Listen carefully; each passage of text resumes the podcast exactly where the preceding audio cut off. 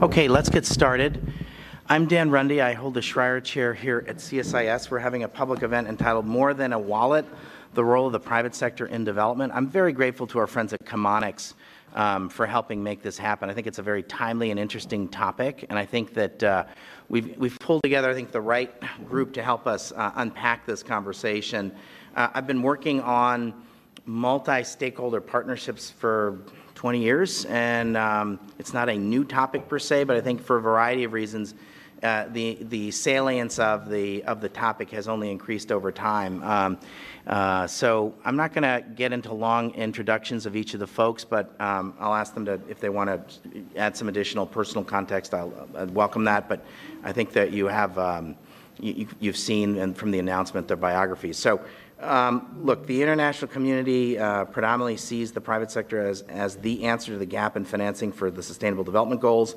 But what other roles can the private sector play in development? Uh, oftentimes, large multinational corporations have been operating in some of the most fragile contexts for years. Often offer can offer technical assistance. Um, you know, also as of course the private sector supplies nine out of ten jobs in the developing countries, and also is uh, you know the source of foreign direct investment. We've got a lot of smart people in this audience. We've got some uh, we've got some interesting panelists. Let's get let's get started. So gonna, i want to start with my friend Richard Crespin. Richard's affiliated here with CSIS and runs one of the most interesting consultancies I know on multi-stakeholder partnerships. So Richard, could we just start with what has changed in the last 10 or 15 years in the business sector? And what's changed in the last 10 or 15 years in, in the global development sector that's kind of making this a more salient conversation? Sure thing. Thanks, Dan. I noticed that you said that the smart people were in the audience, the interesting right, people right, were on the uh, panel here. I guess we're. I think you're very interesting. Well, I'm, I'm, sure we're interesting. I'm not sure how smart we are. You guys will hopefully bring us, uh, help raise the IQ in the room. So thank you, Dan, for hosting us here at CSIS. Thank you all for being here. Thank you, fellow panelists, for being here as well. Um, so when, when, I think about what's changed in the private sector and what's changed in the development sector, I'm going to point to three things on each side. Uh, on the private sector side, uh, I, th- I, said earlier today that it had been 10 years since I was in business school. I was wrong. It's been 20 years since I was in business school, which is really a long time. Um, but over that time, when I was in business school, we were told that there were things called externalities, things that we didn't have to pay attention to environmental impact, uh, labor practices deep into our supply chains, um, long term consequences for products and product design uh, disposal and, and, and recycling and so forth. Those were things we were explicitly told in my accounting class. We were told we didn't have to worry about those things. Since that time, that's changed. And we've been going through what I would call a, a, the great rethink of the role of many institutions in our society, um, from the state to religion to business. Uh, but particularly around business, there's been a great rethinking of what is the role of business and what we can legitimately expect of businesses. Uh, and we're calling on them to do a lot more. And it's not not a settled matter yet. It's still kind of up in the air. We're still trying to figure it out. Uh, but I think what we've also seen is a, is a real re-grappling with these issues on the part of leaders. Uh, Larry Fink's letter from a couple years ago from you know, the CEO of BlackRock, one of the largest institutional investors in the world, he basically told CEOs, get socially responsible, get environmentally responsible, or get out of the portfolio. Uh, that is a big deal. Uh, when I was doing this work for Corporate Responsibility Magazine, we used to rate companies on their corporate citizenship we would often be we would often engage with investor relations. Investor relations would tell us why should we care about this? Uh, it's not really anything an investor has ever asked us. Well guess what? Now the investors are asking. So that i think is the second big thing that has changed. The third big thing that i think has changed is that uh, we're seeing companies trying to really look at how they're developing new markets. When they're looking for double digit growth, it's not going to come from the Americas, it's not going to come from Europe, it's not even going to come from China. It's going to come from places in Africa, from Latin America, and Eastern Europe. So they're, they're there. They're there. They're doing business there because they want what? They want markets, they want customers, they want long term growth. So that's the third thing that's changed on that side. On the development side, what I've seen change is that uh, I think I think if you went back 20, 15, 20 years ago, there was a lot of skepticism of the private sector. Uh, what is this thing? I don't know it. Are these just a bunch of greedy companies? I often found that uh, development people treated companies like um, like they were going shopping for puppies. Like small, small is okay. Small is cute. Small is cuddly. Uh, big, oh, big, I don't like. I don't like big. I don't want the big German Shepherd. I like the German Shepherd puppy, but I don't really like the, the big company. I don't want to work with a big company. I want to work with small micro enterprises, entrepreneurs, sustain, you know, um, uh, subsistence farmers. That's great. But all of the really, that's where all the job growth is going to come. So it's a, it's, it's a legitimate focus, but we really have to be thinking about what's the long term play here. And I think what you've seen with the, uh, I've had the pleasure to serve uh, with Joanna on the administrators committee. Administer, the, uh, the Advisory Committee for Voluntary Foreign Assistance, ACFA, the Private Sector Engagement Subcommittee, where we help to rethink the private sector engagement policy.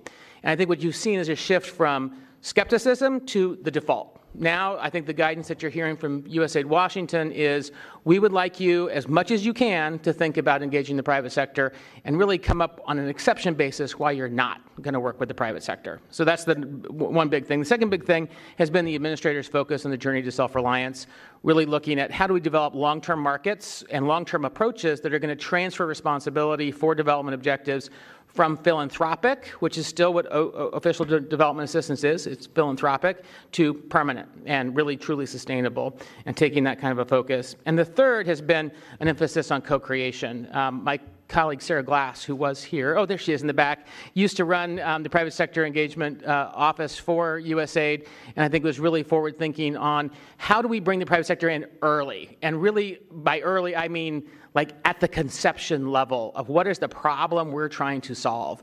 Because guess what? They're trying to solve the same problems. I would challenge you, outside of, a, of an active conflict, I would challenge you to give me a problem that is a development problem that is also not a business problem. And uh, please, when it comes to Q&A, give me a problem. We'll see if there's actually a unique thing that businesses don't also care about. So taking that perspective is, is what's also changed. Spoke very quickly. I'll see the rest of my time. Great. Great. Joanna, so you co-directed a, a, major commission that we did here at CSIS, our Shared Opportunity a Vision for Global Prosperity. Then you went to Chevron and you were there for five years working on these exact issues. And now you're at a multi-stakeholder partnership focused on Nigeria called NDPI. So you've worn different hats and looked at this issue from a number of different perspectives over the last 10 years. I'd welcome your thoughts. Well, thanks, Dan. It's great to be here at this juncture and talking about this topic around partnerships and around the role of the private sector. And I think that the thread that we started with um, almost 10 years ago with our shared opportunity really started from the same place that we are today, and that is that the private sector has to be a critical part of creating jobs, income, wealth, and a tax base for governments to do well in each country. Um, since I started at Chevron and now I'm with the Niger Delta Partnership Initiative, I've seen this in practice much more actively. So Chevron started NDPI about 10 years ago um, really as a result of the fact that it couldn't solve everything as one company. So Chevron had done something called the Global Memoranda of Understanding with fence line communities. There was a lot of unrest, there were a lot of challenges, and they had extensive participatory agreements with communities about okay let's work on let's take the money that we're investing let's decide what we're doing about it together and let's really calm down the operating environment those are still underway. They're still extensively negotiated. They're being negotiated actually over the, this course of six weeks with different communities. But that was a Chevron branded activity and it wasn't enough. And so Chevron looked at the fact that the entire Niger Delta region, which I would, you have to kind of understand the geography. It's a little bit like Louisiana, um, the bayou country in terms of the rivers and, and the, the water, sort of the water pervasive in all areas. So it's geographically distinct. And Chevron felt that really wasn't possible to get at the economic challenges and the peace challenges, the conflict challenges, without tackling a regional approach. But that regional approach couldn't just be Chevron doing one thing. So we have created an independent, independently governed organization in Nigeria to really do peace building and economic development that focuses on creating jobs, looking at you know constraints to growth, looking at constraints to job creation, small and medium-sized enterprises in that region. My role is as a 501c3 to provide governance and oversight and, and programmatic support to the team in Nigeria, but ultimately, this is about a big U.S. multinational company focusing on really locally driven small businesses and economic growth. So um, as I came to my sort of newish role and uh, as the subcommittee co-chair for the private sector engagement team at, at uh, ACFA, the Federal Advisory Committee for USAID, What really, what we really looked at on that team was how is USAID thinking about private sector engagement? We had this new policy come out not very long ago. It was really an exciting culmination of the work that we'd all been doing over the course of the past decade. But what we found was that there was sort of this concept that the private sector is a wallet. And, and you would walk into a mission or sometimes you would walk into um, a department at usaid and they, they just they want your check and they want to see how they can apply the dollars and what we had to do was kind of peel it back and say look really private sector engagement is really critically about driving growth of a local private sector. And how can U.S. companies stabilize their operations, improve their operating environment, improve their business environment by driving the growth of local businesses and local, um, local stability. So in terms of that uh, set of recommendations, from ACFA, from our advisory uh, subcommittee, we talked about some, some directions for USAID. We made three top line recommendations, and all of this is online. You can find it at the USAID. We talked about leadership and culture, really changing the culture so that from, from headquarters all the way penetrating into the missions, looking at private sector engagement is, is a day to day activity, and it really is less about sort of a few big U.S. multinational companies writing checks, but really about more of a holistic look at how to grow the private sector locally in each country and with each mission. The second area we looked at was elevating the function of private sector engagement, making sure that you have high level problem solvers who can walk around. The, this is what Dan used to do, I think, when he was at the agency walk around the agency, break up challenges. Hey, I know you got you got something you want to do in Bangladesh. Our team on the ground says we can't do it. It's, it doesn't work with the procurement rules. I think I have a solution. So elevating the function and really um, attracting and recruiting talent was a really big part of our discussion. Um, and then the final, the third area was around talent and growing people's capabilities and growing those um, private sector mindset uh, beyond and within the procurement function was uh, our third sort of high, high level recommendation from the subcommittee. So I just kind of covered a wide range of things, and we can dive deeper into any of those as we go forward. But um, overall, that's a bit of the journey over the past 10 years and sort of where things have gone and where we think that they can go looking forward. Melissa, thanks for being here. You're with Chemonics, I think one of the best international development organizations in the world. You, you think about uh, global development and, and, working with the private sector, working in, in partnership, multi-stakeholder partnerships. How does Chemonics think about this? Is this a new thing for Chemonics? Um, first, thank you so much, Dan. I just want to thank you for moderating the panel, for, for everyone here today with me, and just for all of you as well, um, for your interest in the topic and for really driving us to think about how we can do this and how we can do it better. So, thank you very much. Um, at Chemonics, private sector engagement is uh, truly integral to all the work that we do. It, um, as you as you said, it's it's not something new to us. We've been uh, working with uh, in this industry uh, for the past 40 years.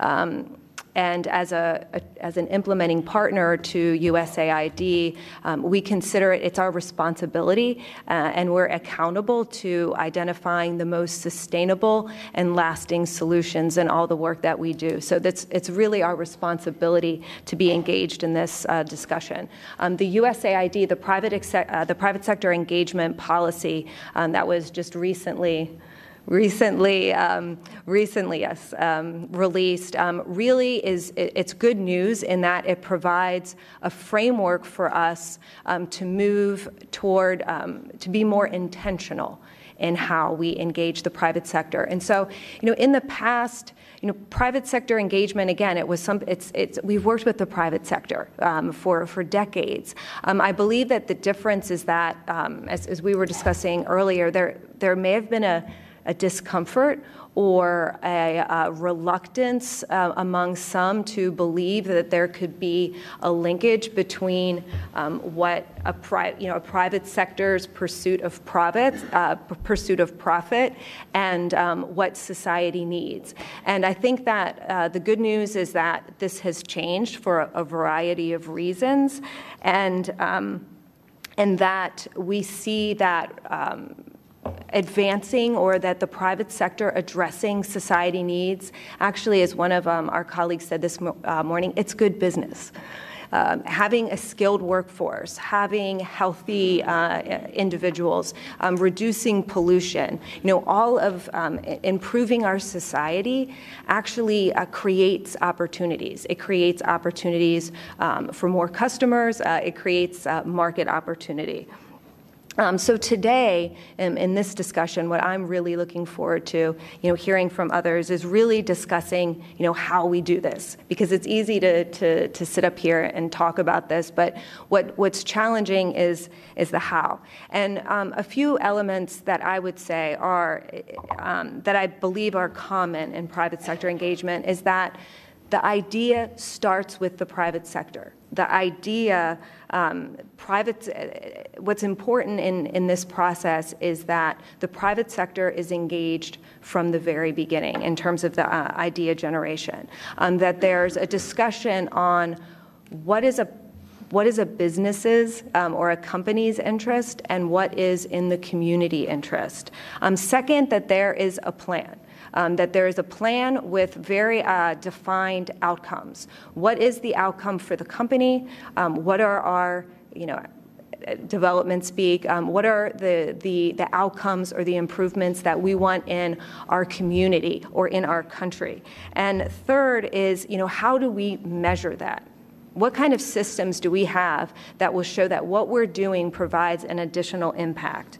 And um, finally, uh, a point that was also raised uh, this morning, which I truly believe in, is um, replication. So, what have we learned in doing this? What didn't work? Um, what worked? Um, can this be tailored in a different community? Can it be replicated in another country? And I know through Chemonics, we have the great opportunity, particularly in the Middle East, um, in the area that I work, to be able to test certain approaches that have worked um, and that have that we have been able to replicate. Thank you. Great, thank you. So, Kai, thanks for being here. Um, you run a really interesting initiative called mClinica. Tell us about that and how it, how it relates to this conversation. Sure. Well, first of all, good morning, everyone. Uh, and thanks to Dan and his team for convening us and to CSIS for hosting us. So, uh, my name is Kai Johnson, and as mentioned, um, I work for a group called mClinica. And um, CSIS and USAID and others have done a lot of research and categorizing and laying out the frameworks for public-private partnerships and for private sector um, strategy engagement. So I won't go into that. There's others who are much better equipped than me to discuss that. But I did want to narrow it down and talk about one particular sector, health sector, and particularly pharmacies. So to paint the picture, I know that this is probably not new to most of you, but um, many parts of the world, particularly in Asia, uh, pharmacies are mom and pop shops. They're paper based and they're often the first and only um, interaction point between people and the healthcare system. So if they go into a pharmacy and they ask the 13 year old son of the pharmacist or the grandma who's watching the shop while the others are out, or even the pharmacist themselves, um, they present a cough, and if they're given a cough drop and to- told to go, to go away, versus sent for an x ray for TB or given medicines related to TB. It's a big, big difference for both that person and also for the community. So, pharmacies are key to the um, healthcare sector, and um, it's often marginalized, ignored, and underfunded, undertrained. So, um, when pharmacies are ignored, uh, patients really suffer and populations suffer. So at mClinica, we're a Singapore-based tech startup, and we're working in this healthcare space. And what we try to do is create a digital platform for pharmacies and pharmacy professionals. So between 2017 and today, we've um, connected 150,000 pharmacy professionals, and they reach about 150 million patients per month for um, for, for uh, a number of things. First of all, you can think of it as like LinkedIn for pharmacy professionals, so they can go there and do social media, job listings, uh, get information. They can, um, you know, scan a, a, prescription and say, is this doctor saying penicillin or something else? Um, so they can crowdsource information. They can also do B2B purchases, so there's suppliers who are registered, so they can purchase directly through the app rather than getting on the phone and calling around. And they can also get credit through the app so they can build up their business as they go along. Um, of these 150,000 um, pharmacy professionals, and they're not just pharmacists, but also the um, accountants and the, off, the pharmacy manager, everyone who's involved in it. They, um, of the 150,000, about 76,000 or 76 um, percent are women. So a lot of these are, like I said, mom and pop shops, but it's actually the mom who's running it. And uh, when they're sick or they're not um, available for training, then uh, they miss out. Uh, through the app, they can also get training, continuing professional education. It's the largest provider of medical training for um, pharmacies in Southeast Asia. So um, I think it is very much in line, though, with some of the um, strategies we mentioned before. If you think about um, the administrator's um, enterprise-driven development, although we are an enterprise, we're also working to enable enterprises, these pharmacies. And if it's done well, they grow, they help, they uh, prevent, uh, prevent diseases and pandemics, and also help to improve uh, the economy as a whole. So to summarize, we're a private sector approach which connects, supports, and scales up existing local enterprises, enterprises local businesses, and contributes to improvement of public health. And also, just to reiterate, this is at no cost to the host government and no cost to the local pharmacies themselves. So I look forward to discussions and thanks for the opportunity, Dan. Michael Eddy, thanks for being here. You um, had a 20-year foreign service career overseas. Your last posting was Brazil. Um, welcome to Washington. I think uh, um, I think it's going to be interesting. Um, really glad you're here, and um, you tell us about your new role and tell us about how AID is thinking about private sector engagement. Thank you very much, Dan, and to CSIS for the invitation, to the panelists for the vibrant conversation this morning. As mentioned, my name is Michael Eddy. I'm the Private Sector Engagement Coordinator for USAID, and as I think you've heard, we, we have a policy, uh, private sector engagement policy, and uh, we've, as an agency, always embraced uh, working with the private sector over recent years and decades. But I think uh, we can say that under uh, the leadership of Administrator Green, that's been uh, referenced here, and with this private sector engagement policy, uh, we're looking to improve and we're looking to, to step it up a notch. And what I'd like to do is talk a little bit about the why, how, and what of this policy, a little bit, very quickly, hopefully pro- provoking a, a conversation for the Q&A portion. So if we, we've talked a lot about the why it's so critical to work with the private sector, but if we just reflect on um, financial flows to the developing world over the 55 plus years that USAID has existed, when we got started in the early 1960s, 80% of financial flows to the developing world were development assistance, or ODA. Today, that number is 10%. Um, so as USAID has evolved, as the situations have evolved, something that the, uh, our administrator called the, the silent evolution, uh, the, the numbers have flipped. The script has flipped. It is the private sector that is leading uh, investment in the developing world and in development solutions. And from our perspective, it's not just the, um, also as we've discussed today, you know, it's not just the money, it's not just the wallet. It's the innovations, the ideas, um, and often identifying the appropriate technology at the appropriate time. So when we think about the impact that mobile banking has had, or mobile um, health solutions in, in India and other contexts, we talked about connectivity and how that's transforming lives. And actually, in our recent um, success with USAID, with Power Africa, uh, the private sector has led identifying mobile renewable energy solutions and connectivity. So it's transforming lives in rural uh, communities, um, um, uh, households that are off the grid, uh, transforming lives. So the private sector is critical. Uh, we've recognized that. Uh, and the, the, policy, it's what the policy is about. We're trying to move, um, as I mentioned, kind of towards a, a cultural shift. So it's not just a new way of doing of programming, but it's a, a, way of doing business. It's a new modus operandi for USAID. That is sincere. It's a work in progress, as we've also discussed, some of the uh, ups and downs. It's not the same in every context, but I want to uh, mention two, two ways among many that we're, um, of the how that we're rolling this out. So we are uh, training uh, all of our staff across the, the globe in 101 plus uh, um, uh, operating environments and missions. We have a basic private, private sector engagement course. We have an advanced mobilizing finance and private capital course that we've been uh, implementing throughout the course of the last year. And we're looking next year to do more tailored um, uh, training and approaches for our staff um, uh, in, in mission specific contexts. perhaps more importantly, we're putting mechanisms in place to help our colleagues be successful in the field. So we can help um, from very basic, uh, what we call private sector landscape analysis, helping missions abroad figure, figure things out and see what, what, what actors are out there, where there may be deals, uh, all the way along a compendium to uh, more sophisticated market assessments. Uh, we help missions actually structure uh, it, um, uh, impact funds, development bonds, other financial instruments that engage and leverage the private sector's innovation and resources. Um, and we also uh, can provide uh, advisory services for transactions, helping uh, our missions close deals. So we're evolving in the way we we're, thinking. Uh, but so the what is the what the, the what of how this looks on the ground? Um, I have a whole list here of, of, of, examples that we're very proud of. I'm going to focus on two um, key, I think, exemplary um, uh, results that reference some of the things we've been discussing in the panel. So, in, um, in women's entrepreneurship, uh, we recently signed a, a, uh, a, deal with Women's World Banking. We're going to put forward a half million dollars of catalytic capital, of first loss type capital. We're going to invest in business incubation uh, and, and, and acceleration.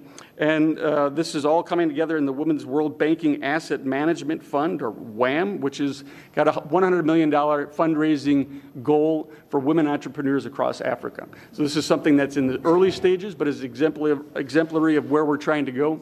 We have another um, entrepreneurship uh, supporting program called PACE that's a couple years in operation. It's already mobilized $121 million of private capital. We're helping 800 small enterprises, primarily women led businesses throughout the world, working hand in hand with small business incubators and accelerators. So um, these are the kinds of examples that are emerging that we are excited about. A final one, uh, Dan mentioned that I got a connection to, to Brazil. There, um, we're uh, facilitating investment in biodiversity conservation, an area that we saw was significantly lacking. Our mission priority in Brazil was biodiversity conservation for the Amazon. The gap was there was no capital, no business acceleration or support for those sustainable enterprises who live in the Amazon and who are trying to uh, have a sustainable um, livelihoods for their families. And we think are the are key pillars for a sustainable uh, economic model for the Amazon. So our countries announced the uh, first of its kind Amazon Biodiversity Impact Fund. This is a case where USAID will put $15 million of catalytic capital uh, up front, will be junior shareholders. We're looking to raise $100 million for sustainable enterprises in the Amazon, which we think is critical to the solution. Um, I'll leave it there. Wanted to give Great. it at least enough seeds and samples to yeah. uh, provoke discussion and interest. Thank you. All right. So I know there's a lot of interesting and smart people in this audience. I'm going to go directly to the audience because I'd like to get at least 10 comments from the audience. So I'm, but I'm going to call on some folks first. I want to hear from Deirdre White. I want to hear from Tony Carroll. I want to hear from Aleem Walji, and I want to hear from Rich Bissell in that order. So uh, my, bring, bring the microphone up to my friend Deirdre White, please. Can just state your name? Sure. Uh, thanks, Dan. Thanks, everyone. Deirdre White with Pyxera Global. Uh, I guess I just wanted to bring another example to the table of a company that is bringing much more than just a wallet, um, and that is JP Morgan Chase. I don't know if anyone is here from JPMC. No. Uh, so JP Morgan Chase five years ago working in the city of Detroit um, with a program uh, called the Detroit Service Corps program. So they made a $100 million commitment to the city of Detroit and that $100, $100 million commitment included grants to local organizations that were working on workforce development. Um, and workforce development was an issue that JPMC decided was uh, a social issue that was absolutely material to their business. So that's why a $100 million investment in these organizations. Um, they then said, let's also invest our human capital. So we'll put the $100 million cash on the table, but in addition to that, we're going to send multiple teams every year of our top talent to go to work with these organizations to ensure that they're able to actually make the best use of that financial capital. On top of that, they also looked at how they could invest in technology for these organizations, either bringing in their technology professionals to help them use technology better, or what are the technological solutions we have at JPMC. And then I guess I would say on top of that, you know, we don't want to limit to just three things, but also they brought so many new partnerships to these organizations. So thinking about who, what are the partnerships you have um, as corporations that could actually help to drive progress towards the issues you're focused on. Uh, and finally, I would say they brought influence, and you'd have only to look at the Business Roundtable letter uh, from from a month ago to say that Jamie Dimon is now using his influence to actually affect these same issues. Um, and I know we're talking about globally, uh, they are doing more of this work globally, but they're also replicating in the U.S. now. So they did 100 million to Detroit. I think they're doing 40 million to Chicago, same model. Just started in D.C., South Bronx, Bronx and then we want to look at what we can do um, more together globally. So I just want to give that example of lots of different ways you can invest. And this one and then I'm going to make this into, I guess. Tony Carroll, I'm an adjunct professor at SAIS, and I do a lot of work in the mining natural resource area for 30 or 40 years. Um, what I've seen in the last, in the arc of my professional life in the mining sector, uh, 30, 40 years ago, the whole notion of corporate social responsibility was an add-on, if even noticed in the industry. What we found in the last probably decade at least is a complete sea change in how these companies, natural resource companies, are positioning their CSR concerns, their ESG concerns at the fore rather than at the end of their business model. In fact, they won't even go into an, a venture if they don't feel comfortable in being able to manage those sort of non-core aspects of their mining operation. The past administration, for reasons which certainly are, are defensible in, in, the global climate change environment that we're in, were, were, less, were, were more reluctant in engaging the mining industry, in part because you know, there were some bad actors out there and they wanted to reputationally avoid dealing with. But what, what, what Michael brings is what I think the interstitial tissue that's needed between these large resource companies and the local communities in which they operate. Johanna represents a great example and has been doing this work for years of Chevron but Chevron has been a global thought leader in this area for a long time, and, and, it's no surprise that they've made such great accomplishments. But there are a whole cast of companies, unfortunately, not many of them American, many of them Australian, Canadian, South African, uh, and other uh, uh, destinations, origins. But I think the idea of, of that sort of creative middle that, the, that USAID and some of its participants and contractors can provide is, to me, a very timely, uh, you know, uh, initiative. And I, I think that you'll find a, a welcome audience in the resource sector.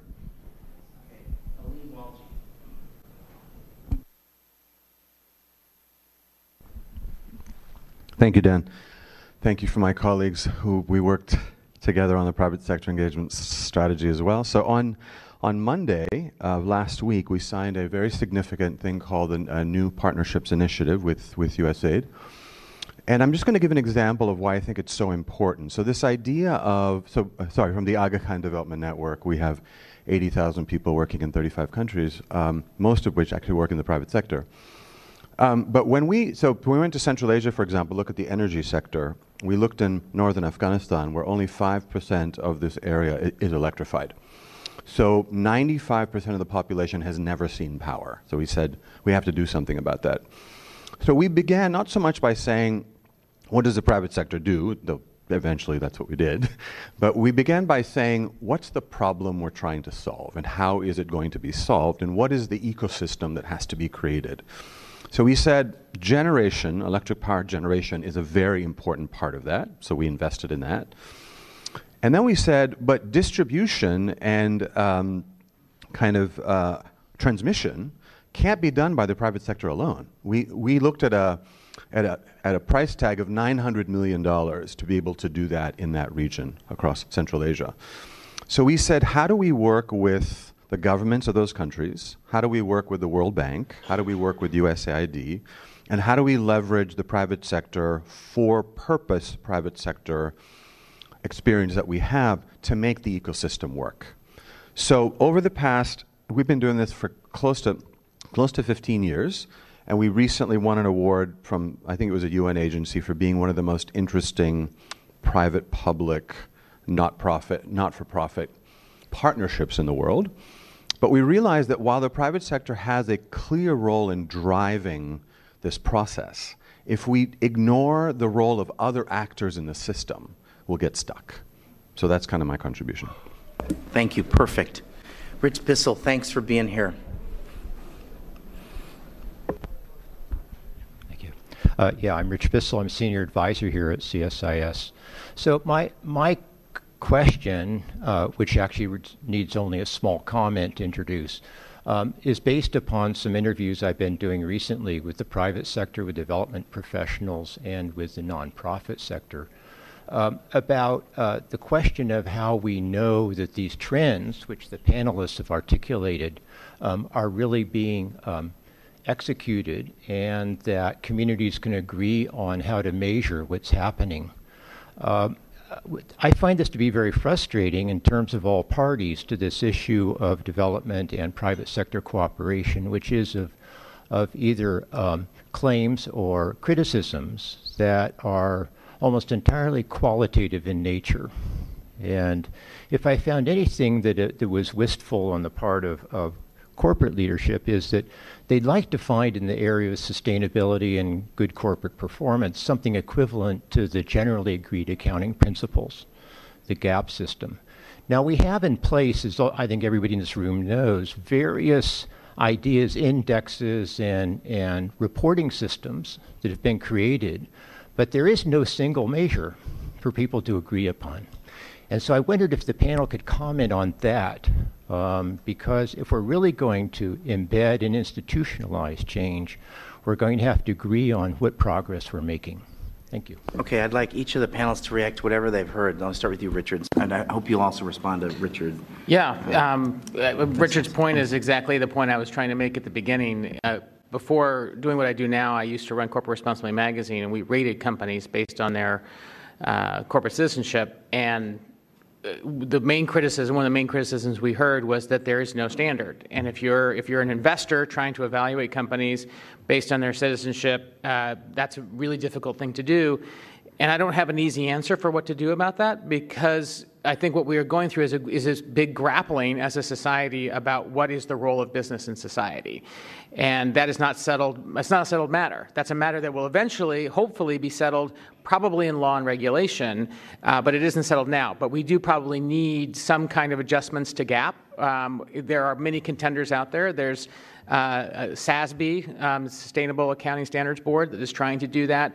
GRI, the Global Reporting Initiative, a number of organizations are trying to do that.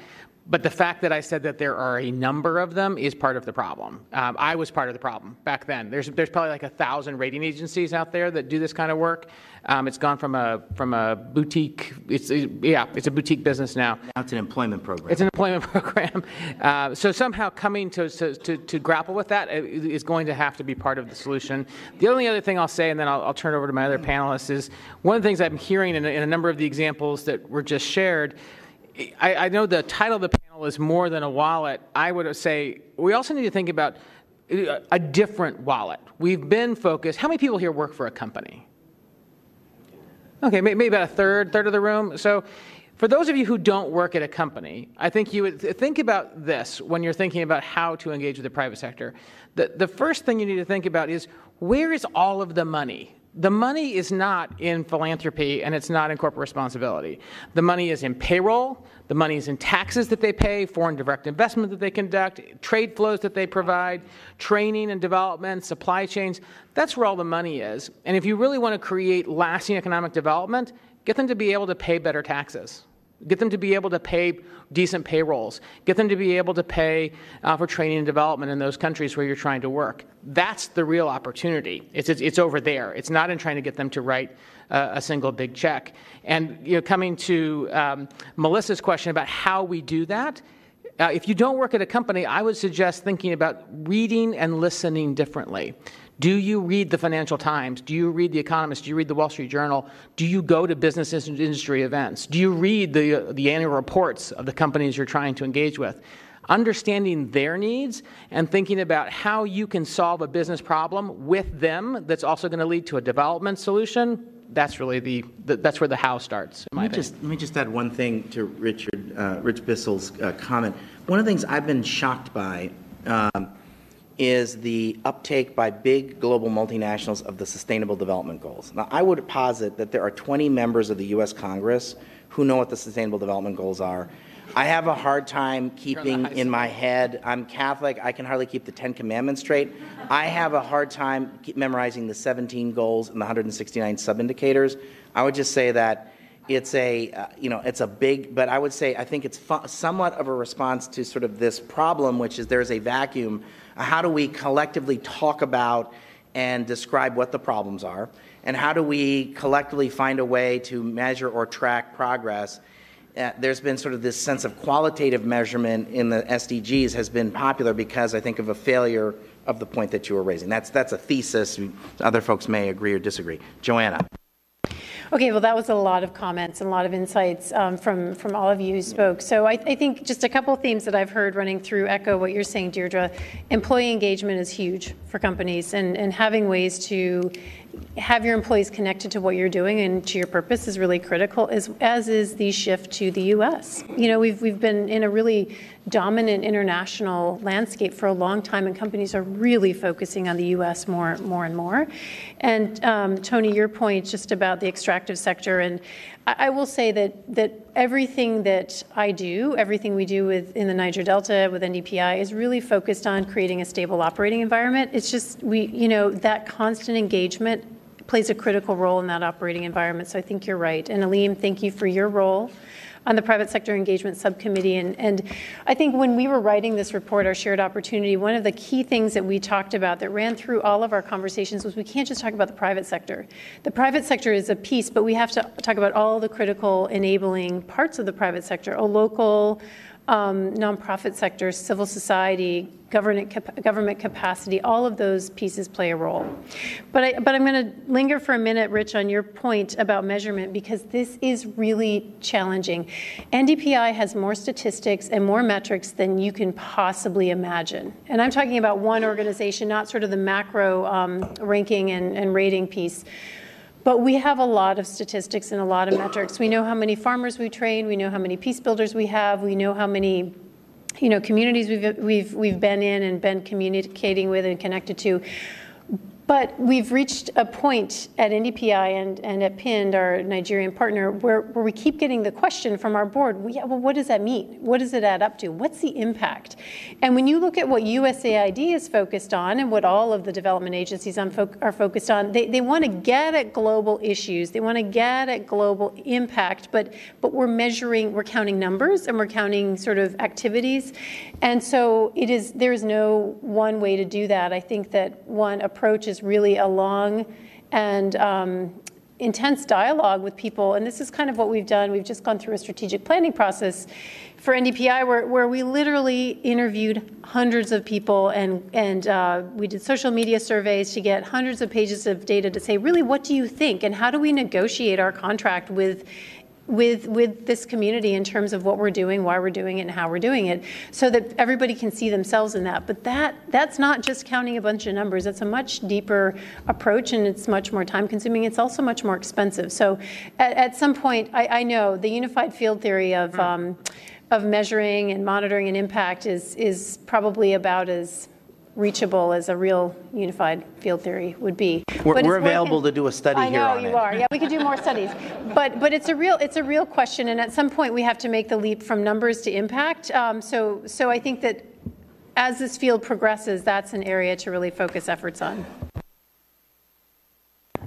Thank you. Um, I heard a lot of uh, issues raised, but what I I would I thought I would address one and hope that it's yes, relevant um, in terms of you know how can we narrow I don't know if it's a gap or um, create look at creating these links between addressing society needs and also um, furthering a private sector or a business's interest and what I thought I would do is. Um, uh, give an example of this and talk about the power of the dem- of a demonstration effect. And so, um, in, uh, in a few places, a few countries uh, in the Middle East, in Jordan and in Lebanon, and uh, soon in Tunisia, um, USAID, uh, in collaboration with USAID, we have been working with uh, TripAdvisor. Um, so, you know, a unique, you know, unique organization, the largest of its kind, 500 million users, um, in Jordan to advance uh, tourism outcomes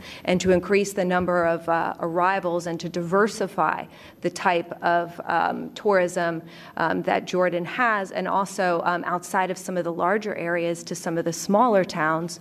USAID um, and uh, Chemonics uh, uh, facilitated a partnership uh, with TripAdvisor in which we brought uh, TripAdvisor um, in partnership with the Jordan Tourism Board, and they uh, their contribution was you know about a value of a $250,000 online promotional campaign for Jordan and a two-day boot camp um, in which uh, they brought uh, hotel, uh, you know, hotel industry, digital marketing professionals um, together to talk about some of the latest techniques, you know, in tourism. Um, one of the the outputs of that, and there were many, is that, um, and, and you know, I, I was in Jordan uh, a few uh, months ago in, in July, and the head of the Jordan Tourism Board told me, you know, Melissa, we you know we were going to pursue this kind of conservative strategy. And instead, you know, through TripAdvisor and through just, it wasn't even TripAdvisor, it was the convening authority that TripAdvisor has to bring the excitement that it brings, to bring different groups together that might not talk to each other around the table to talk about, you know, what can we do to, to advance this sector. Uh, and uh, one of the outputs of that was uh, to think about bringing influencers, so, social media influencers. Um, so rather than engage in some, you know, paper-based kind of tourism assessment. Um, the Jordan Tourism Board um, thought about bringing influencers or social media individuals um, to Jordan, have them travel to some of the As-Salt, some of the, you know, other areas off the beaten path, and write about it. And it had a direct impact um, on, um, on, on reaching different audiences for tourism in Jordan. Now, in terms of demonstration effect, and also um, you know, engaging the private sector. In Lebanon, we, um, in, with funding from USAID, um, there's a, a Lebanon uh, Enterprise Development Project that's looking at that that focuses specifically on working with uh, firms on addressing the binding constraints to um, small, uh, medium enterprises uh, throughout the country um, to drive sales to cre- increase market opportunities. And uh, one of the activities that they have is something they call lead talks, um, in which um, it's not the project that speaks, it's the participating firms. And I believe that this is critical in private sector engagement, that it's the private sector talking about what the impact is, not you know, me necessarily, or um, it's a private sector talking about what um, engaging this type of expertise, investing in it, what impact it had on their business. So through this lead talk, um, a couple of the smaller tourism-related businesses were talking about, hey, you know, I mean, it's great what we're doing for our business, but there's just some sector related issues in tourism development, and we need some help kind of outside of you know, something greater than the sum of the parts. And um, it's through that that um, we thought, well, why don't we replicate and bring TripAdvisor uh, to Lebanon? Let's look into the possibility of that and see, with their convening authority, um, if they can bring the industry to, together to talk about trends in the Lebanon tourism um, industry. And they did. Um, they came to Lebanon. They, they spoke about. They, they provided a presentation about trends in the in, uh, in in the industry and tourism market in Lebanon, and that's really changing the way um, that the industry is thinking about. Um, about um, digital tech, digital um, media efforts, social media influencers. So I really believe that there's this demonstration effect that um, you know it's important to measure we need to have outcomes but there's also telling a story and showing that it works and creating excitement about it. Great. I'll decline on this round and pick it up on the next round and i yield back the balance of my All time. All right, i love that. Modeling good behavior on a panel that's good. Okay michael eddy Thank you. I'll try to keep it brief, but I did find the interventions uh, fascinating. I'm going to start with and focus on uh, Tony Carroll, and because I thank you for raising um, mining and, and extractives and, and, the polemic therein, because I think it's a very interesting case study. And, and there's one particular example that I, I think is illuminating or an exemplary example, if I will, maybe redundant, but in, in Brazil, again, where I was uh, serving most recently. Uh, you had a scenario where extractives and other, um, the laws on the books were good. If you were a large extractive industry or an infrastructure project, et cetera, et cetera, the law said that you had um, royalties to pay, you had environmental taxes to pay, you had a significant amount of responsibility to the communities where you were potentially having an impact. Uh, but the, the, the, theory then, the, the law was that it's in practice, th those um, high levels of uh, remunerations, of royalties, taxes, et cetera, went through the government and by their own admission never got to the communities. So the communities suffered the environmental impact, didn't see any benefit from this going on. There were no jobs really created locally, and they ended up pissed off. And so the and the companies that were investing were upset because they're paying twice because they pay all the taxes, but then their communities are still upset about this. So we uh, partnered with uh, Mineração Rio Norte (MRN), which is a, a large uh, Brazilian extractive, which is actually a consortium of many large actors, and they have a, a great model. Not only uh, do they have examples where they do to the T um, remediation of environmental impacts for their bauxite extraction, meaning they, they re, um, uh, restore the entire biodiversity and it's been scientifically documented. Uh, but they also were willing to work with us on a pilot of saying, all right, how do we get these funds to the communities? Um, they invested with us in a, uh, a foundation in, in, a traditional um, society, the Quilombolas, who are, it's a long story, but these are uh, former freed slave communities uh, of, of, Brazil that have traditional rights over, over land. Um, with us and with a, a, local partner, we established a, a foundation where they could invest uh, their money directly. So they did pay twice, but they did it towards in a, in a consortium uh, with these communities involved where they were having a say where these uh, resources were going. The, uh, the beauty of this is when, when, I met with the Minister of Environment of Brazil for our kind of a courtesy visit, this is the number one problem that he raised. We've got all this money coming in and it doesn't get to the communities we got a solution. So we started on a pilot. We're working, bringing together the government entities, and I'll, I'll leave it at that. But I just uh, flag it as an issue uh, with two lessons. One, um, it's not about the money. It's not about the wallet. you had a problem. Everyone recognized it was a, it was it, it was a problem. The communities, the companies, and the government and us. But USA's role was as a facilitator and convener because we had the trust of the different parties. So it made a lot of sense, and that's why I think it's a really important example. Um, another lesson I think that you were getting at, Tony, is we shouldn't be afraid of working with the mining companies. We have to take risk, and I think that's part um, why I, I, give kudos to our administrator and to this policy because it's creating an enabling environment where we can take some risks and do some things differently. Uh, we want more of our peers to do this uh, around around the world, and that part is a work in progress. But we did take some risks, and I think they were mitigated risks, and um, they have a significant payout. And I don't know. I'll, I'll stop there. I did want to. Uh, respond to Rich just about the, the, the, challenges and the lack of, as I understand, kind of systematic approaches to bringing things together. But we're and working Michael, on that too. And Michael, if somebody here wants to talk about partnering with AID, you're the guy, right? Well, one, one of many, but yeah, sure, we could start okay, with but, but in addition to that, there's a, you have job openings right now for yes. the private sector engagement team. We do. Check where, out where USA can, if Jobs. Wants to, go, wants to go do that. There are six where, openings. You can use me as a reference. You're going to send me a link to that. You're going to send me a link to that, and I'll put it on my LinkedIn. Okay? Okay. So you'll send it to me, but you should talk to Michael afterwards about that if you're interested in, in working on these issues. Richard Crespin had, oh, yes, sir. No, thanks for that, because the point is, this is a work in progress implementing this policy. Small team, we are trying to step up to, to do better.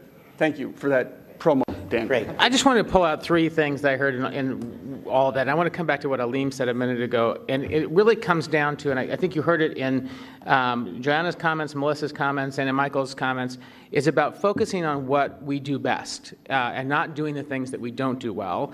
And it's not to say that the private sector is the only actor. It's certainly not. There are things that only governments can do or that governments do better than the private sector does and trying to leverage those things correctly. But what I've seen so often, and I think Melissa, your case uh, illustrates, is where development programs try to reinvent the wheel. So rather than relying on industries that exist or people who know how to do stuff like social media influencing or tourism, right, go to those industries. Don't don't try to recreate the wheel. And the thing that you know USA does really well is by bringing together uh, actual you know, convening these people across sectors in ways that they can't do on their own, either because of antitrust concerns or, or competitive issues. So, you know, those examples I think are really powerful in illustrating that.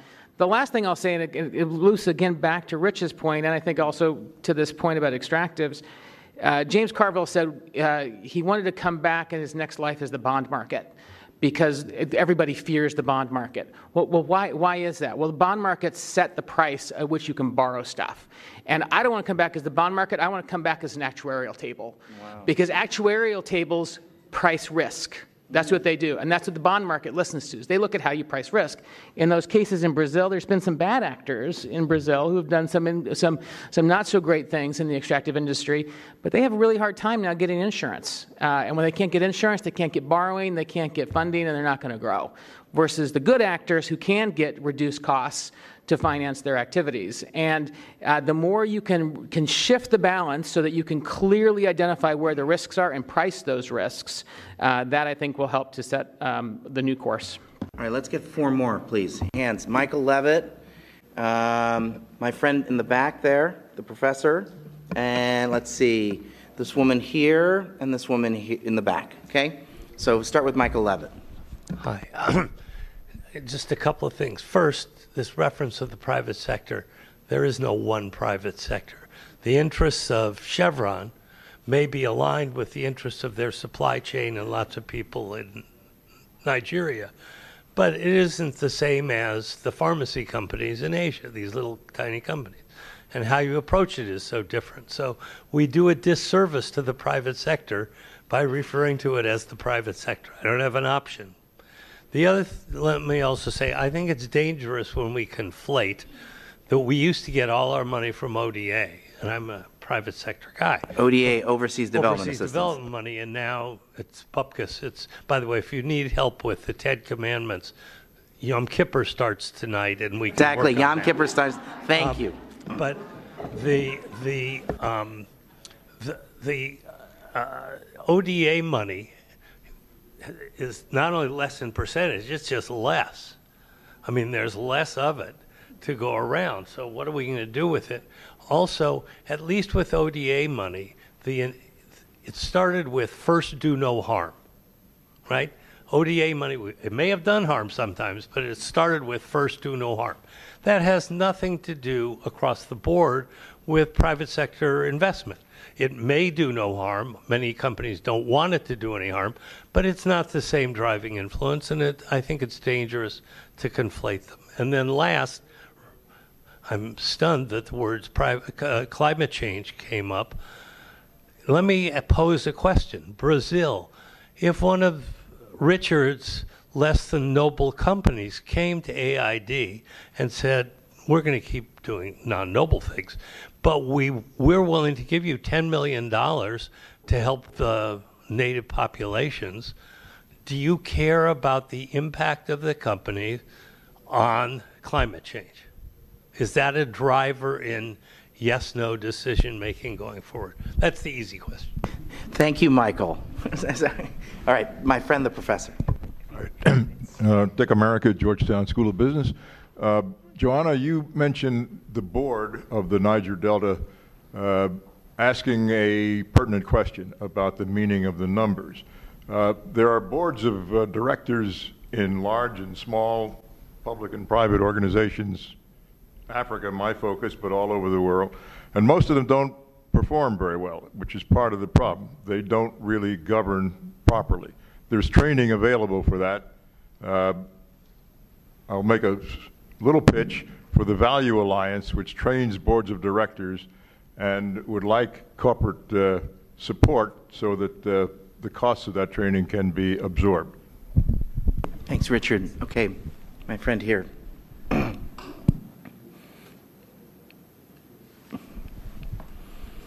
Thank you.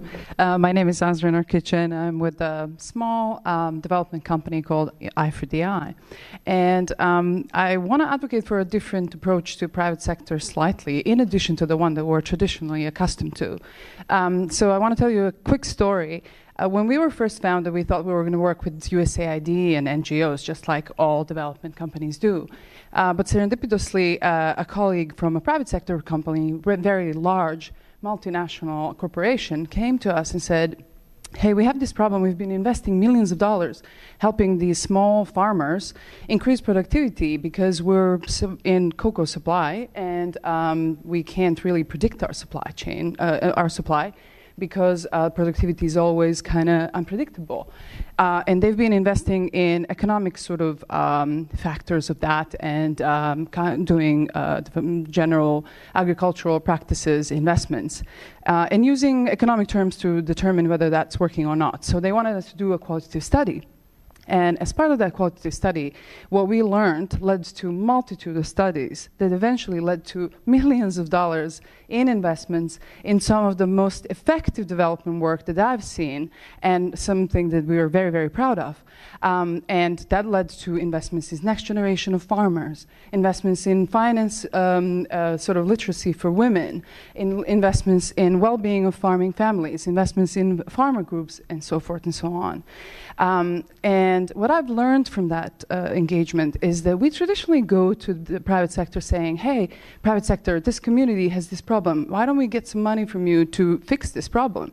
Well, if we just tip that uh, a little bit and look at it from a different perspective, hey, private sector, what's your problem here? And look at their problem and how can development community help solve their problem, particularly in supply chains where it pains them and they have money to invest in supply chains, we might actually end up um, uh, furthering development goals. And just one other point uh, related to sustainable development goals and generally related to the measurements. Uh, while it's obviously very difficult to uh, identify identify the common measures. Um, in effect, I've seen many, many private sector companies be interested in some of the key uh, s- uh, sustainable development goals and looking at uh, issues that are common, particularly for, su- for su- supply chains, such as making sure that all um, those in supply chains actually have minimum, um, you know, uh, standard of living or things like that, would be something to aim for that is um, relatively easy to advocate for. Thank you. Thank you. And this woman back there, please. Asna, Thank you.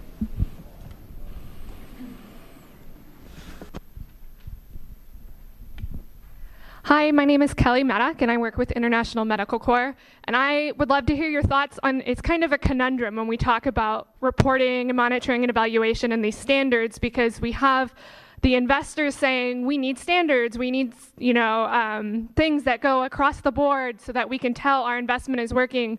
But when you go down into the communities, they don't have uh, reliable electricity, or they may not have phones. They technology may break because they don't have access to air conditioning and things that prevent humidity from destroying technology. So how do we talk to investors in a way that also empowers the communities? Because even one grant for technology, well, it breaks.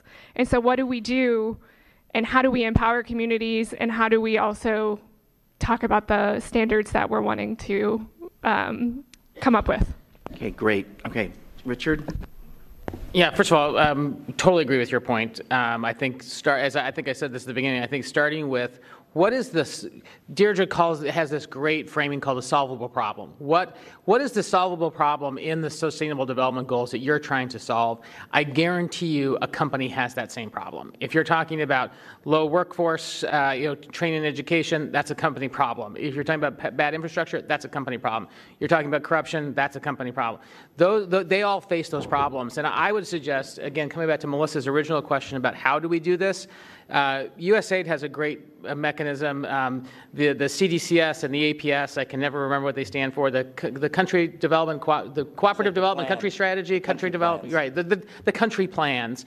Where, in theory, what they do is they go and they talk to the country and say to the government and say, "What do you want? What do you need?" Same thing, man. Start start with talking to companies in those in those areas. What are you doing? What do you need uh, in order to do that? The the long history of philanthropy has generally been rich people telling poor people what they need, uh, and we need to reverse that model. And that also, you know, that that, that means businesses too, right? Those the, those guys that are out there selling things on the on the on the on the street side they're business people, they're also poor. So we need to think about how do we engage them and, and really try to solve their problems. Um, the question you asked in the back, that's, uh, it seemed to me like you were kind of thinking, you were using the, the term investor rather broadly to mean both donor as well as capital investor. Is that fair? Or- yeah. Yeah. I, well, so Again, I think that's really um, very difficult to assess because there's this thing called materiality um, in accounting terms, and that the, the- assessing whether something constitutes a material risk or material interest to a business varies widely from company to company, from sector to sector. It's a material risk, you know, as, as a small professional services firm, uh, you know, um, employee development is a material interest to us, it's material risk to us. Um, our environmental footprint is, is, is really uh, taken up in laptops. It's not uh, and, and, probably air travel. So th- that's the, those are our material risks. Those are much different than the material risks for a mining company. So trying to think about how we assess that is really hard. But again, I would say I would point to how can we look at, and this is super boring, but how can we look at, at actuarial tables and how can we help companies better price and risk? And then if you can if you can do that, if you can help them get better fidelity on where true risks lie and where the true material opportunities are for them, explain that to people who give provide insurance and who provide loans and who provide bonds to companies, they'll start to pay a different kind of attention to it, uh, and you'll at least have a common language and a common framework. The SDGs get a lot of criticism, but I will say that that is one thing that they have given us is a set of common frameworks to, to think about and helping companies and helping the people who assess their risk uh, better understand the opportunity and the common language within the SDGs, I think is, is part of the gateway there. Richard, could you just comment on this issue of, of governance? If I think about oh, multi-stakeholder partnerships, yeah, yep. a lot of them require, you know, oddball kind of arrangements on governance. Mm, mm-hmm. And so I actually think um, Richard's uh, comment back there was uh, quite. Yeah, I think there's there's yeah there's two sides to that. One one is governance uh, within a company or within within a, a nonprofit itself, the governing board. Uh, I think there's a lot more attention that needs to be paid to this. Governance is a fancy word for decision making. How do we make decisions, and how do we make sure that the people who are making those decisions have the best interests of the company, the shareholders, and their stakeholders, uh, or in the case of a nonprofit, uh, those the, you know, the, of the donors and of the, the beneficiaries? How do they keep those in mind? Uh, most, many corporate boards, many nonprofit boards are full of the friends of the executive director, the friends of the CEO. That needs to change. I, I don't believe that. I yeah. cannot believe that. it is a true fact. It is a true fact. Um, and I think we, we, need to, we need to have better uh, use of independent directors. Uh, when it comes to governing multi-stakeholder um, uh, partnerships, that's that's really quite difficult because you have an issue of power dynamics there. And I think Joanna can really address this um, very thoroughly in what she's doing on the ground in the Niger River Delta, because you have differences in how a donor is perceived versus a multinational corporation, the government, the, the local communities, and how you set up governance for those so that people have voice um, and control. And it comes down, I think there's one fundamental principle that we use when we try to set up governance for multi stakeholder partnerships, and it is that the decision making process must be fair, transparent, and very well understood. Uh, and, and the reason why we generally, not always, but generally accept the outcomes of elections in dem- democratic societies is because it meets that standard. So you need to make sure that the governance model that you're establishing uh, meets that standard uh, as well. So, Joanna? So that, that was actually really interesting. I, and I, I spend a lot of time on governance. You know, one of our key roles is around governance. So these, these governance systems, structures, and processes are really critical. And we take them very seriously. And I think one thing I've learned is there really is no shortcut. You really have to talk with everyone. You have to collect ideas. You have to help people see themselves in their in their thinking in those ideas, and you have to drive those decisions forward that people can agree on and buy into. And uh, they have to be, I think you're right, fair, transparent, and well understood in terms of, and that, that governs for us at NDPI and then for Chevron with the GMOUs. How are you making decisions? Why are you investing in certain areas, in certain geographies, in certain topics? People have to understand that and they have to feel that they've been heard and that you're not playing favorites and that's really critical. Um, and, and that goes to the risk appetite and i think that the, the idea of risk has come up a couple times but it kind of underlies everything we're talking about. For usaid and i would like to take a step back and just say usaid does it better than anyone in the world USAID has driven forward the concept of working with the private sector in a way that no other agency has. And I don't want us to lose that fact as we think about ways that USAID can improve and move forward. That has just really, as I've looked at different places around the world, what USAID has done is really remarkable, and I don't want us to forget that. And I think the US private sector that's engaged with USAID has been part of that development, so it's something to really be proud of. Um, but underlying all those decisions taken is this question of risk. And it is no joke dealing with U.S. taxpayer dollars. It is also no joke dealing with um, company shareholder dollars.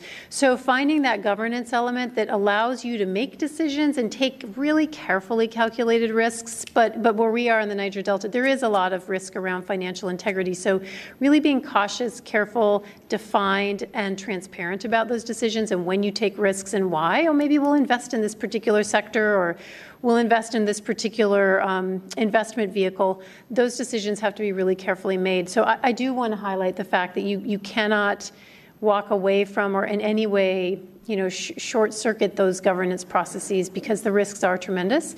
And I think to, to, the question of the boards, I'll just say a word about our board at NDPI. We are a 501c3 uh, organization, so we have a mixed board. We have um, three Chevron slots, and then we have five independent slots. And those independent folks are, I mean, superstar knowledgeable Nigeria and social responsibility experts. Um, and, those, and that dynamic between the company folks who really still have some responsibility for the financial resources and the independent folks who really know their stuff in terms of the substance it, it, creates a very, very strong governance and oversight and substantive input model that um, that that that then is reflected on the ground with our with our um, sister board that has a similar profile. So, again, governance is a is a key theme I think of anything that you would do, and we we shouldn't ever shortchange it. So, thanks for bringing that up, Melissa. Thank you. Um, I thought I'd make a quick comment to, is it Azra? Yes. Uh, thank you so much for your comment. And one of the points that you made, um, I believe you made many, was about approaching the private sector. And um, I, and one of the questions you raised was um, asking the the question, you know, what's your problem or what's your challenge? I'd like to suggest turning that question around a bit and asking a business, what do you need? Um, what do you need to expand? What's in, and um, to to demonstrate this, I thought I'd tell a quick story because um, I want to cede to to, to Kai quickly um, about um, Agriland, which is a business that uh, the USAID, the Jobs Opportunities and Business Success Project, is working with in Tunisia. Um, it's a young company. it works in the essential extracting essential oils and some of its clients include uh, Dior and Chanel, so it has some big uh, market potential. Um, one of their um, uh, one of the biggest inputs that they need is uh, wild wild rosemary, um, which happens to grow in uh, large, uh, large tracts of land um, in a mountainous region uh, in, in Tunisia. And it's, uh, it's an area that is owned by the government, but the rosemary is extracted by thousands of farmers. And so in um, in a facilitative, uh, I would say a facilitative deal um, in which uh, the USAID project or the USAID was project and, and aid uh, in particular was pivotal. Um, the Ministry of Agriculture um, sat down with Agriland and, and they, um, they agreed on a deal in which uh, Agriland would um, have uh, the rights uh, to collect uh, rosemary from this large uh, area of land. And Agriland committed to provide social welfare, social security, the equivalent contributions for the thousands of farmers in this area. This was a benefit that they, they didn't have access to before. In addition, um, as part of the arrangement with uh, the USAID project, um, there was a commitment by the company because they're interested in expanding their supply to the markets that they have and improving the quality of the rosemary was to cost share uh, with, uh, with the project, um, expertise to be able to um, improve the quality and, and, their, their yield and, and their cultivation. And you know, in this, in this case, um, again, I, I, think it's, a, it's an example of a win-win-win in which you know, the government is able to um, provide social contributions to um, thousands of individuals, and Agriland is able to um, expand its, um, or it has access to supply, and it's a market opportunity. Um, just, uh, just, I wanted to return full, full circle to that, though, in terms of you know approaching the private sector um, with that question: What's your need? I find myself, you know, I wasn't there at the, you know, how did that situation come together? You know, what, what, was the magic that brought these groups together?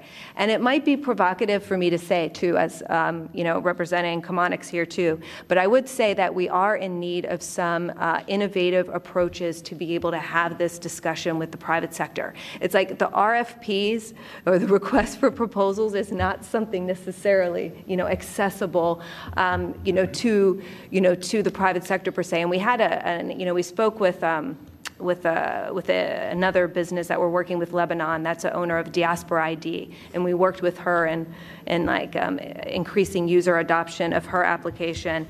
And she said, but you know what? The way that this worked for me is that there were champions within USAID and with you know within the um, in Lebanon, and that's how I got to know that there might be an opportunity for me to try to merge what I was doing um, with um, the growth of my company as well. And so I applaud the efforts of USAID um, in establishing a private sector engagement team, and I think that you know that in addition to some some other um, strategies will just help the bringing together, you know, of, the, of these ideas and champions. Sure. Um, I think I'll also pick up on Azra's story uh, there about the poverty study that she did and the focus on uh, small small scale farmers. And it reminds me of work I did years ago um, when I was working at Management Systems International. Hi, Molly Hedgebek over there. Um, we uh, years ago, we, we tried to put the focus on microfinance back on the client. At that time, there was one loan product, and you took it if you wanted it. If you didn't, you're out of luck. So the idea was to put the client at the focus. What do they need or what do they want? How could they excel? And I think that um, when development is done well, um, it's looking at the needs of the community or the populace or the, the, the client. And I think that's what private sector, and obviously there's a variety of, as you mentioned before, Michael, um, variety of different um, actors in private sector. But when private sector businesses, when they're thinking about who their market is, who their clients are, they're thinking about their needs and their wants and how it's going to grow, and that's when it's done really well. And that's when you design products or provide products that um, either uh, fly or, or don't. So I think that um, thinking now about, um, I read a story recently um, on Reuters about the internet economy. I think it's $100 billion a year right now in Asia, it's in Southeast Asia. It's um, supposed to be 300 billion by 2025, and much of that, of course, is in the services sector. Um, so if, um, if it's done right, this has a huge potential for growth. However, if it's only businesses who are driving this and doing this, um, they're going to, I think, run into constraints because my work with other organizations that focuses on governance and public policy, it can be cut off right away by a poorly constructed government policy or a what, what is supposed to be good for the beneficiary or whatever can cut it off. Example, uh, lived, worked many years in the Philippines, and the Philippines has a lot of medical transcription, outsourcing, internet-based economy um, the Supreme Court was asked to rule whether VoIP, the Voice over Internet Protocol, was a telecom. Was it re- going to be regulated like a telecom or an added service? This is a small little term, but if it's, if it's uh, regulated like a telecom, that requires maybe a government franchise or a congressional franchise, uh, constrained by government, by um, foreign ownership, so lots, it could have crushed the, um, the services industry in the Philippines overnight by um, regulation poorly written or a Supreme Court uh, decision. So I think it's a combination of businesses who are focused on the client, but also development partners, policymakers, host governments, and putting together good enabling environment and good policies so that this flourishes. So I think the public Great. and the private is important. Okay, Michael, one minute. One minute. All right. Well, I got.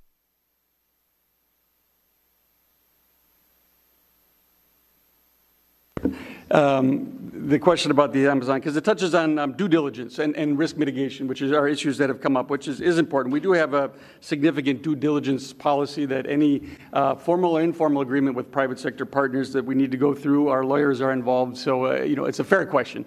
And no, we wouldn't take those, um, those $10 million. But an interesting anecdote, I, I, kept hearing governance in this last round, the issue of governance. And, um, you know, so just in the Amazon writ large, our theory there is that there are deforestation is driven by economic drivers, and there needs to be a sustainable economic solution to address those drivers. Um, we've uh, invested in convening, Melissa, talking about interesting mechanisms rather than kind of one offs or, or, champions. We invest in convening platforms. So we invest to bring together uh, private sector and like minded actors with the sole purpose of convening and, and, seeing where it goes. So, our partnership platform for the Amazon, you can Google this or, or look it up. I don't know if Google's still here, um, and see what the PPA is up to. Interestingly, though, they, they are helping us with uh, due diligence because the like minded private sector actors. They, they lead this platform, and uh, they're looking also for a sustainable economic uh, model for the Amazon. Michael, uh, Michael, sorry, and um, the um, they're getting involved in the in the in the due diligence.